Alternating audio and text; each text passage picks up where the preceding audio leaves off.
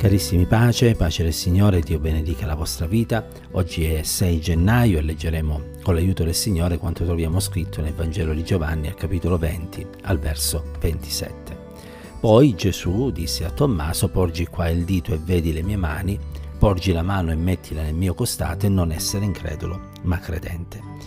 Eh, il verso è tratto dal passo relativo all'incontro tra Gesù e Tommaso dopo la sua resurrezione, anzi a tal proposito vi incoraggio a leggere i versi da 24 a 31 per avere una visione più chiara di quello che avvenne in questa circostanza.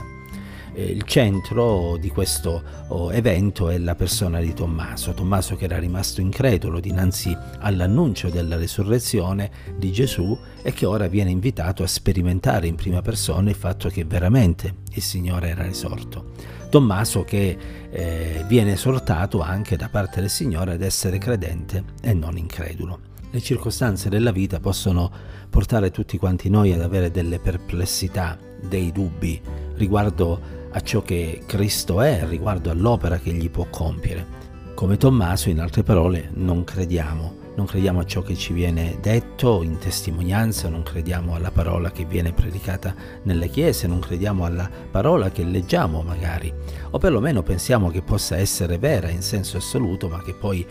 ci sia qualche esagerazione dietro e che certe realtà non sono poi qualcosa che si possano veramente manifestare, perlomeno non ai nostri giorni. Ma credo che il passo di stamattina vuole essere invece un motivo per farci ricredere su questo, e cioè realizzare che il Signore ancora oggi compie le stesse opere potenti del passato. E il passo di stamattina vuole essere anche un invito ad andare oltre le delusioni della vita che ci portano ad essere scoraggiati e quindi ancora una volta dubbiosi riguardo a ciò che leggiamo nella parola di Dio. Ascoltiamo quello che Gesù disse a Tommaso. Non essere eh, incredulo, ma sì credente. Lo dico a te che magari ancora non hai conosciuto la grazia di Dio nella tua vita e che ti trovi nel bisogno e che questa mattina non sai neanche dove sbattere la testa e che forse pensi che per te non ci sia nessuna speranza. Non essere incredulo ma credente. Ti invito questa mattina a mettere alla prova il Signore, a pregarlo con tutto il cuore a credere nel nome e nella potenza che c'è in Cristo Gesù per poter ricevere nella tua vita le promesse che ci sono nella parola di Dio. Innanzitutto la promessa della salvezza affinché l'anima tua possa essere lavata, purificata, nettata e tu possa ricevere nella tua vita il dono mh, di Cristo e possa così essere tra quelli che attendono il suo ritorno e sono certi che un giorno potranno entrare nella Gerusalemme celeste a te che da tanto tempo desideri il battesimo nello Spirito Santo e che pensi che ormai non sia più qualcosa che tu potrai gustare nella tua vita, ti voglio invece invitare a continuare a pregare il Signore per questo, a non essere incredulo ma credente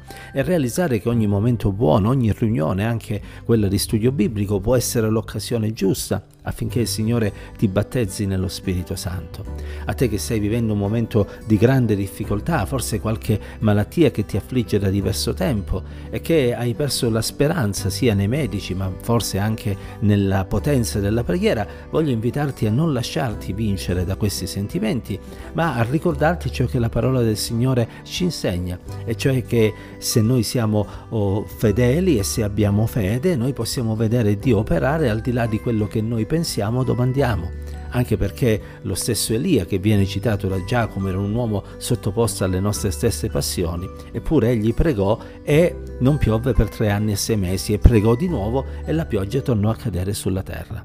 E allora proviamo a sperimentare nella nostra vita la realtà di Cristo, la realtà delle promesse della parola di Dio. Riponiamo la piena fiducia in esse nel nome di Gesù riceviamo tutto quello che Dio ha già provveduto in Lui lo dice l'Apostolo Paolo nello scrivere agli Efesini,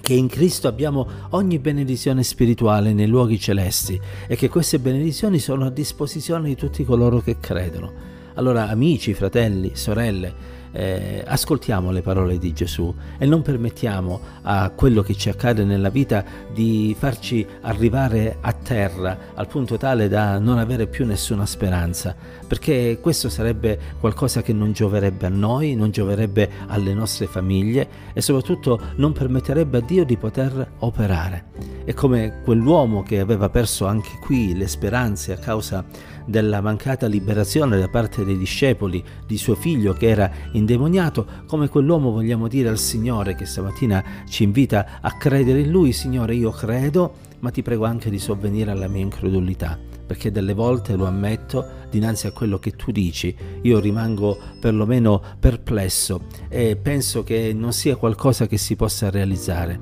ma da questa mattina voglio invece eh, credere con tutto il cuore e ricordarmi che se ho una fede grande anche quanto un granello di senope. Tu sei capace di spostare ogni montagna, tu sei capace di aiutarmi in ogni situazione e liberarmi da ogni pericolo, perché tu Signore sei lo stesso, non cambi mai e ancora oggi opere meraviglie in favore di coloro che sperano e confidano in te. Che Dio ci accompagni ancora in questo nuovo giorno e coraggio fratelli, sorelle, amici, fidiamoci del Signore e noi vedremo cose grandi.